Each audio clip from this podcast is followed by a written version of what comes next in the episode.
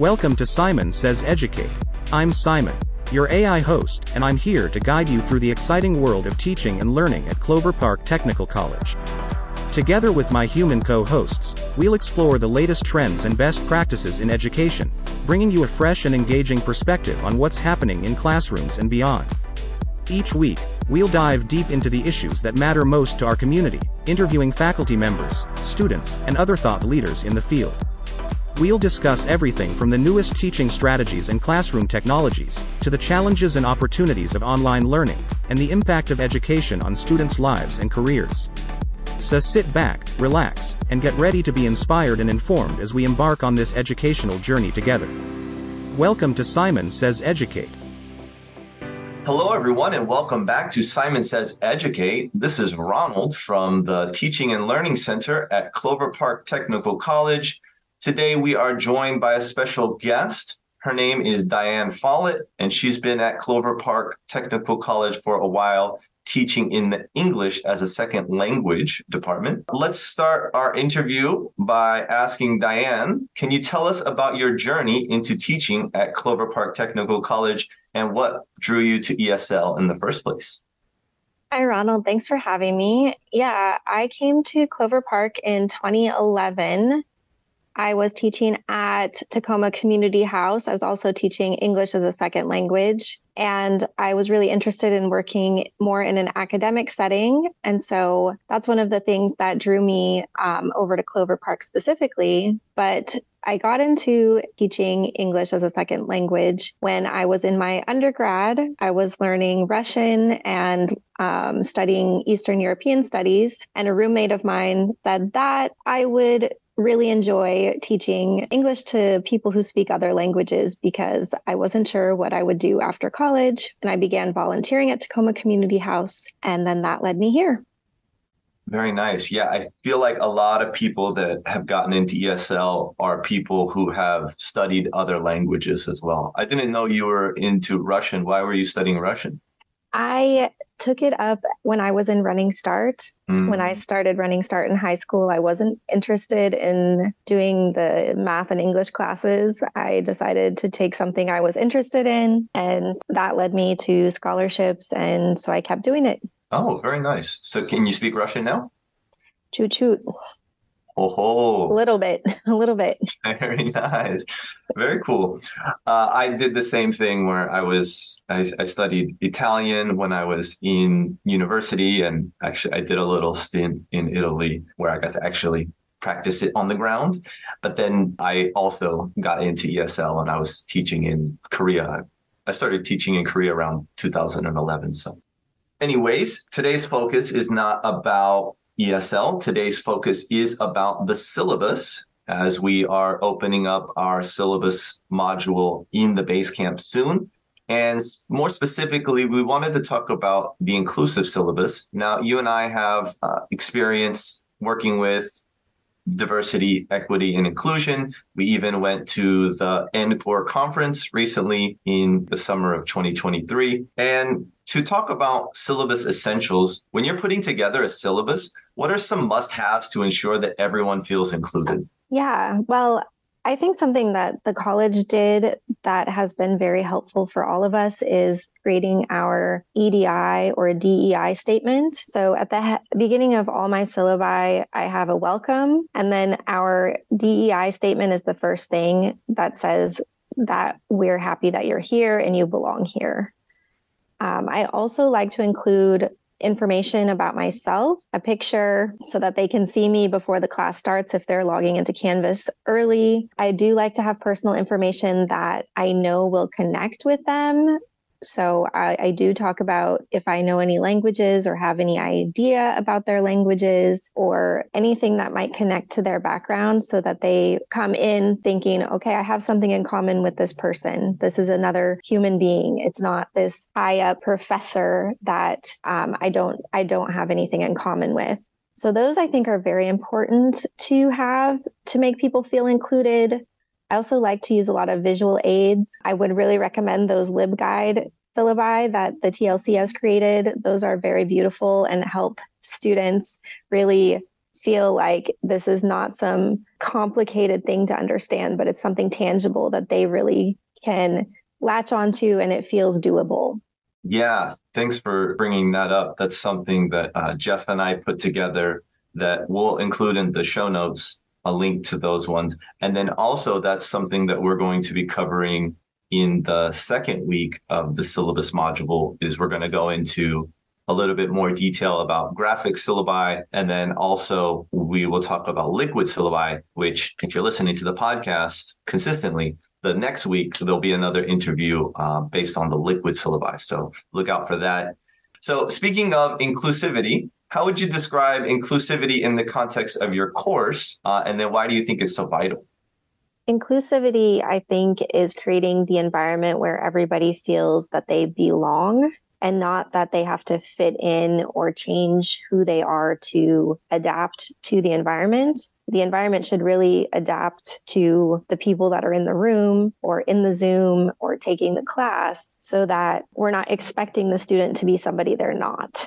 Mm. In terms of the syllabus, that is that's shown with how we create norms there are certain policies in the syllabus that are not exactly changeable because of our student code of conduct and things like that. But the way that you can present them, you can remove any punitive language or condescending language, and how you present those policies and how you present your expectations help with that sense of belonging and that sense of empowerment that this is their class as well, not that this class is being handed down to them, but mm-hmm. they're part and they're included in those policies and how we end up treating each other. Kind of like you're making like a community out of each of the classes dependent on who is in the class. Right and then establishing those expectations we have for each other not just the expectations i have for them. So it's not a top down system. It's we are all going to work together to re- reach these goals in this yeah. syllabus together. Yeah, I like that. It's kind of like uh, as a as a team. That's a really good way to establish the rapport right at the beginning and let them know that you know we're all in this together. I think that sometimes we because we have that expert outlook, we have that expert knowledge on our subject matter, we're used to treating our students as novices, but we forget that they have more to their character, to their personality, to their life experience than just being a novice in this subject. And so I think honoring that is really important. And then working together to co-create the information and the knowledge of our class lets them not put us on a pedestal and it lets us all work together instead of being a gatekeeper to the information.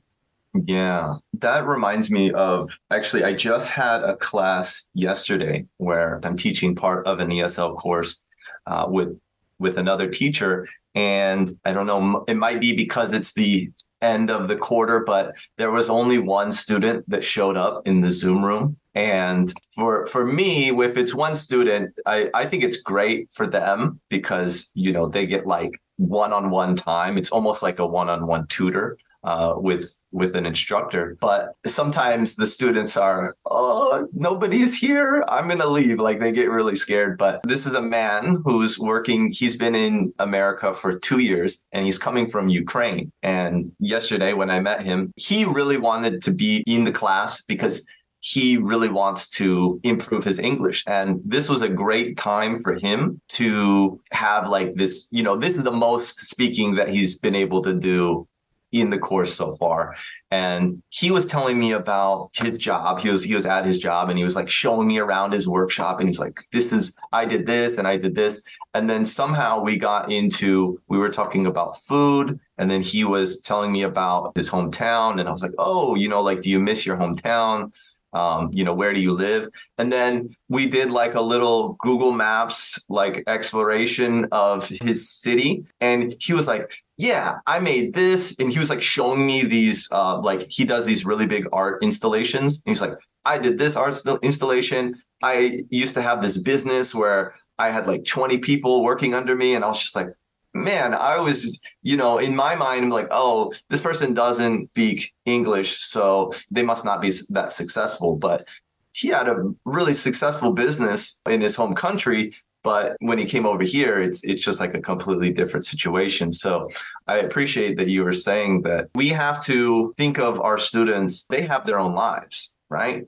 They're even though they're not the masters of English and we're in America and they should, you know, know all this stuff already, right? That's that's the wrong mindset. I like that you have this mindset of they're here to learn a specific thing that's just one part of their their life. So let's move on. I want to talk about actually you said you have this language when you're creating your norms and you're creating your expectations do you have an example or can you remember something specific? Just because I'm thinking that if someone else is listening to this podcast and they want to, you know, make sure that their norms or expectations are inclusive and there's a sense of belonging for the students, do you have any examples that you can share so that they could, you know, maybe take some of those examples and include them in their own syllabi? Yeah, and I want to preface that in transitional studies and in English as a second language courses, these are all pre college courses and therefore ungraded. So a lot of the language that we can use will need to be modified slightly depending on what you require for your grading. So something that I use is attendance on Zoom is not required, but encouraged and will count positively towards your learning experience and help you improve your English more quickly. I do give them points for coming into Zoom and I do give them credit, but since we're not a graded class, it doesn't necessarily have any real impact except for students who want to see an A or they want to see the 100% in Canvas. And this preps them later for classes that will have those requirements. But that's one way you can say um, attendance is highly encouraged. The more that you attend, the more that you will learn. Your grade will also be impacted by on attendance by X, Y, and Z, mm. for example. So, like being more transparent with, but also encouraging about it mm-hmm. instead of saying you must you must attend Zoom. Right. Zoom meetings um, are mandatory. You have to be there or you'll lose the points. Right. I mean, students understand that their grades are based on their participation and their attendance, but we don't have to say it in such a punitive way. We can say it in a more encouraging and welcoming way that's more inviting. Now I would like to come to the Zoom instead of, oh, I have to go to this class. Right yeah, like the example of the story, like he, some students would be like, nope, I'm out of here one on one. That's too, you know, I'm too nervous. But he was like, no, I want to practice. This is a really great opportunity for me to practice my English. Yeah, yeah, definitely. Are there any other unique methods or tools that you brought into your syllabus that can cater to all the students? I know that this isn't new, but this is something that just a reminder the one thing that instructors say is they never read the syllabus. It's mm. in the syllabus. Go look at the syllabus. And if you don't do some activity around your syllabus, or if you don't create a syllabus that is extremely readable, you're going to keep hearing questions about the same things. What time is this? When is this assignment due? Where is that? But if you create an assignment that has them do a treasure hunt to find the information in the syllabus, the amount of questions that you're going to get repeated to you will be far fewer. So I know that's not a new idea, but I highly recommend that it depends on the people who are listening. I, lo- I love that idea. As as you know, I'm interested in gamification and phrasing it, just phrasing it as a treasure hunt, as as opposed to you know like a search for search for content or search for context. Like, oh, this is a treasure hunt. I'm looking for specific things that you know can unlock the uh, good grade on the assignment. I think that's uh, that's that's exactly. interesting and fun. Well, and then it gives me it gives me feedback as to what on my syllabus isn't clear. Mm. Like, for example, my students don't understand student resources. When I list disability services, the counseling and advising office, the student center, the veteran center, and then I ask them on their treasure hunt, what's one student resource you can use? Mm. I've seen that question left blank many times. And so now I know when I'm going over the syllabus with them the first time, I really need to explain what are student resources, why are they there, and give them more context for what that is. The other thing that I like to do is provide, and I have to again shout out the TLC to their Basecamp map that I got on our launch day. I forget what it was called, something with berries, bagels, and bacon, but I don't remember the launch day name. Anyway, I think I think that was it. Berries, bagels, and bacon. anyway, so just a one page front and back. Yes, we have our long document. Maybe it's in Canvas, maybe it's something you print out. Maybe it's just a document that lives in in SharePoint or something, but you should also think about having a one page front and back with the critical information that a student will need mm-hmm. for for your policies, for contacting you, for the major ideas of the course. Mm. Because it's just so easy for them to grab onto something and get those very important points. And then later take time to get into the longer document. Yeah, right. Just provide that most important information up front. Mm-hmm. And something I wanted to circle back to, you have like a little welcoming message at the beginning of your syllabus. Where did you get the idea for that? And what are like some of the specifics that you include in there? Because I feel like that kind of thing where it's a message or you said you include your picture to help establish this rapport where you said you're not the big overlord instructor of the course you're more like you know somebody that's there to help them do you have an example of of something like that that you've included in your syllabus? Yeah i have to give credit. I would say back in 2020 or 2021 right after we went completely online our department really worked at revamping our syllabi on Canvas so it was readable and it wasn't that ugly 10 page Word document mm, that right. somebody would have to download and then they don't have Word and then they couldn't open it. So we ended up, um, our former transitional studies counselor, Nora Rye, helped us create a lot of beautiful graphics and the first graphic that she made, it's a block in purple with white letters that says, Welcome and thank you for choosing Clover Park. Oh. Our students can go to other programs, they can go to other schools, mm-hmm. but we have Bates to. is right around the corner. right. And so. we should just validate, you know, you chose to be here. Mm-hmm. We appreciate that. We don't show some gratitude. Right. Then there's also a couple graphics and some quotes like from BB King that says, the beautiful thing about learning is that no one can take it away from you. I think that that it's just a little graphic and it's just something to make them feel like you're here, you're doing a good job, you've already started and nobody can stop you.